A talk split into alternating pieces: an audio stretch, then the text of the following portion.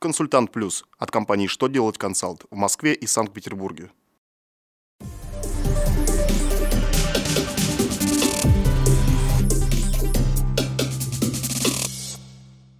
Добрый день! Для вас работает служба информации телеканала «Что делать ТВ». В студии Екатерина Ремезова. В этом выпуске вы узнаете, что изменится в правилах заполнения платежных поручений на уплату налогов – Какие санкции могут грозить заказчикам по госконтрактам? Как гражданину отстоять свои права при незаконной эвакуации автомобилей? Итак, о самом главном по порядку. С 1 января 2015 года вносятся изменения в порядок заполнения платежных поручений. В частности, при перечислении налогов и таможенных платежей поле 110 платежки заполняться не будет – Сейчас в нем ставят 0 или указывают тип платежа. Например, по налоговым перечислениям это пени или проценты. По платежам, которые администрируются таможенными органами, указывают коды пени, штрафов или задолженности.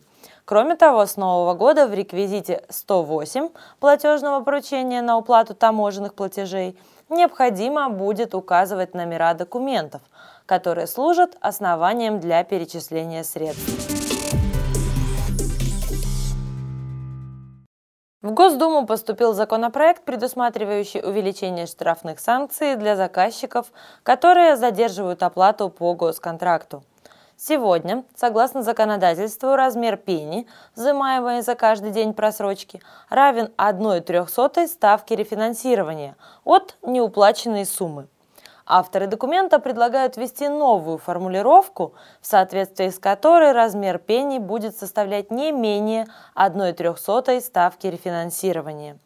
Это позволяет установить нижний предел штрафа и предусмотреть возможность его повышения. Законодатели пояснили, что на практике при задержке заказчиком оплаты по госконтракту убытки другой стороны нередко превышают размер неустойки, который предусмотрен действующими нормами. Нововведение направлено на защиту интересов исполнителей контрактов. Департамент транспорта Москвы и представители Общественной палаты подготовили для водителей памятку по вопросам эвакуации автомобилей на спецстоянке – по словам разработчиков, в документе собраны конкретные статьи из федерального законодательства и столичных нормативных актов, регулирующих полномочия и ответственность должностных лиц, сотрудников организаций, которые занимаются эвакуацией транспортных средств. На эти нормы гражданин может ссылаться, если считает, что его машина была эвакуирована незаконно. В ближайшее время – Памятку планируется разместить в соцсетях для общественного обсуждения и внесения поправок. После этого, по замыслу авторов, она должна распространяться и в электронном, и в печатном виде через ГИБДД и объединение автомобилистов. На этом у меня вся информация на сегодня. Увидимся на канале «Что делать ТВ».